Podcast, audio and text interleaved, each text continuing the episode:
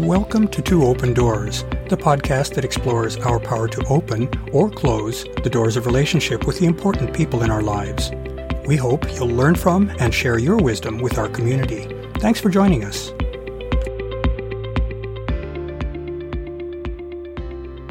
In this episode, we'll be taking a look at the science of sexology, a bit of its history and philosophical tradition, the sweep of its technical coverage, and why it's an important discipline with much relevance to our achieving the contentment and satisfaction that can come with deep human connections. We'll also touch on some of the reasons that sexology is still viewed as a controversial field of study by some in our society. We'll explore that theme more deeply in future posts. So let's start with a little bit of history. The science of sexology is dedicated to the scientific study of human sexuality in all of its aspects. It's a very young science, a fledgling that is still in the process of working its way out of the nest, in the process of earning its legitimacy. That youth, though, does not diminish the importance of the field. Sexology didn't exist as a science until the 19th century. Prior to that point in time, human sexuality was mainly the purview of religion. It was a subject that was viewed as a matter for moral scrutiny and control. Western religious views of sexuality have tended to be preoccupied by sexual pathology, fetishes, masturbation, and homosexuality, a very negative perspective. In contrast, sexology views sex as a subject that's appropriate for scientific study, the goals of sexology have been to understand and therefore to normalize sexual behavior as a fundamental part of a complete life, with an eye to correcting possible sexual impediments and to expanding the enrichment that sex can bring to life. That's a much more positive perspective to apply to the important sexual side of our humanity. Of course, a perspective that revolves around concepts such as sin and a jaundiced view of the human body leads inquirers to very different places than does a perspective that tries to understand how the miracle of the human body works and how the sexual dimension of our existence plays into the human mind, emotions, and spirituality. The early pioneers of sexology, such as Richard von Krafft-Ebing and Sigmund Freud, had a fairly negative view of human sexuality. They focused on sex as a potential source of problems and of turmoil in life, posing dangers that called for sexual repression. Later researchers, such as Havelock Ellis, Alfred Kinsey, William Masters, and Virginia Johnson, and later contributors, have painted sexuality in a much more positive light. These later researchers subscribe to a creed that includes the following beliefs. First, sexual expression is essential to an individual's well being. Second, sexual expression and activities legitimately span a broad range of activities and preferences, including homosexuality. And third, female sexuality is as important, valuable, and complex as is male sexuality. In contemporary society, many or most of us can resonate with the preceding beliefs, even if there is widespread hesitancy to state such beliefs publicly. Up until the 1960s, Sex was studied mainly from a medical perspective. In fact, it's not until the most recent few decades that a turn away from the medicalization of sex has taken place. In part, this early orientation was a reflection of the fact that most early researchers were physicians and psychologists or psychiatrists. In addition, those who sought to treat sex on a scientific footing needed to focus on phenomena that could be cataloged and measured in ways that were familiar to the other sciences of the day. This medicalization tendency persists to this day. The Diagnostic and Statistical Manual of Mental Disorders, or DSM, which was first published in 1952 and which guides mental health practitioners, still contains diagnostic entries that treat some probably normal mental conditions as pathological conditions. DSM is currently in its fifth edition, DSM 5, Homosexuality was not removed from the classification as a pathology until DSM 3 in 1973. We'll be focusing on the seminal contributions of Masters and Johnson in a later post. Those researchers contributed greatly to our understanding of how the human sexual response cycle, or SRC, works. Masters and Johnson's work provided a foundation for later work, including my own EMP model of the sexual response cycle. Subsequent work broadened our understanding of how sex works, especially for women. It's worth noting that one of the biases of the medicalization era of sexology was to avoid any serious investigation of female sexuality, partly out of realization of how important the hard to measure non physiological aspects of sexuality are for many women, and partly out of bias that men were the only legitimate objects of investigation. So let's consider some current directions for sexology. Sexology research continues at institutions such as the Kinsey Institute and the Society for the Scientific Study of Sexuality, or Quad-S.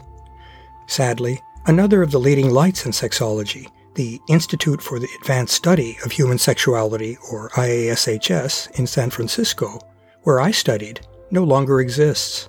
It fell victim to political tensions between itself and the state of California providing an object lesson in what a fraught subject sex remains in contemporary society. Past and present surveys help maintain the pace of sexology research. The large scale National Health and Social Life Survey of 1994 provided a fascinating look at American sexual behavior. The CDC conducts an annual Youth Risk Behavior Survey that includes coverage of sexual behaviors. The National College Health Assessment also provides an annual perspective on sexual behavior in a college environment. The previously mentioned Society for Scientific Study of Sexuality holds regular conferences to present, peer review, and disseminate new sexology knowledge. The field is thriving. Since the late 1950s, much of the work in sexology has consisted of a course correction in which female sexuality has been the focus. Here are a few highlights. In 1979, the pioneering sex therapist Helen Singer Kaplan produced a model of the sexual response cycle which emphasized how important the emotions and mental state are to stoking desire, with sexual arousal then resulting from that desire. Also that year, Gina Ogden produced a model in which emotions and subjective arousal could produce not only potentially multiple orgasms, but also an ecstatic state in which sex could become a spiritual experience. Dr. Rosemary Basson has shown that many factors at play in female sexual response are not related to one another in a fixed, rigid sequence, but that they can interact in complex, non sequential ways. Among other things, Basson has underscored that female sexual arousal can arise in response to stimulation, not just spontaneously. In 2005, my dissertation advisor produced a MEBS or MEBES model in which mind, emotions, body, energy, and spirituality all play a role in the sexual response cycle. Of course, many of these findings are also relevant to male sexuality. There are both similarities and differences in the generalized male and female response cycles. As a sexologist, I'm heartened to see research continuing to broaden from a largely male centric viewpoint. Let's keep going. So, what does all this research mean? Why spend time reviewing highlights of this young field of sexology? My personal perspective is that sex is a fundamental facet of our humanity. In spite of that importance, though, sex is very much an embattled topic in America.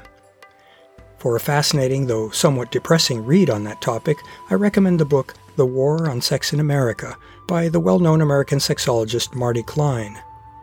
There are entrenched and very powerful social forces that are making every attempt to keep sexuality as a taboo topic, one to be assiduously avoided in polite conversation.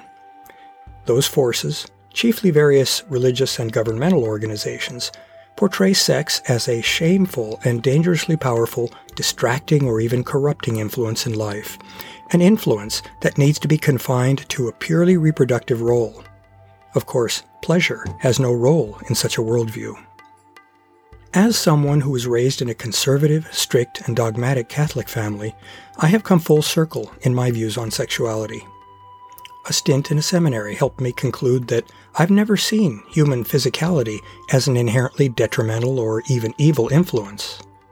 If anything, I've concluded that our sexuality is a wonderful gift through which we humans are able to connect with one another more deeply and soulfully than is possible in the best of conversations. I subscribe to the view that pleasure is a precious human birthright. That view is one of the central tenets of sexology. I'm a big proponent of sex positive social groups such as the Empowered Pleasure and the Sex Positive Portland meetups in my hometown of Portland, Oregon.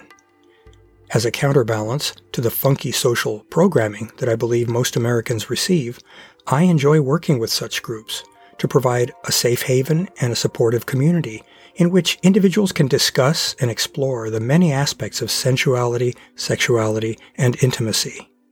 I also work to create seminars in which people can do this exploration in greater depth.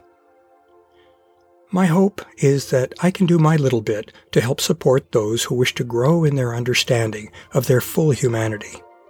I believe that as adults, we all have the option of rechoicing, that is, of reconsidering our guiding beliefs, attitudes, and aspirations so that we can discard those that no longer serve us in favor of those that do. The resulting process of personal liberation returns the power of personal choice to individuals, where I, for one, firmly believe it belongs. We each need to have the power to pick our own course through life, rather than living in service of others' desires and dictates. To learn more about Two Open Doors and to engage with our community, I'd like to invite you to visit the Two Open Doors website at twoopendoors.com and the Two Open Doors Facebook group. Finally, I invite you to contact me directly by writing to me at claude, C-L-A-U-D-E, at twoopendoors.com. I'd love to hear from you, and I'll use your inputs to guide my work on future blog posts and podcast episodes. Thanks for visiting Two Open Doors.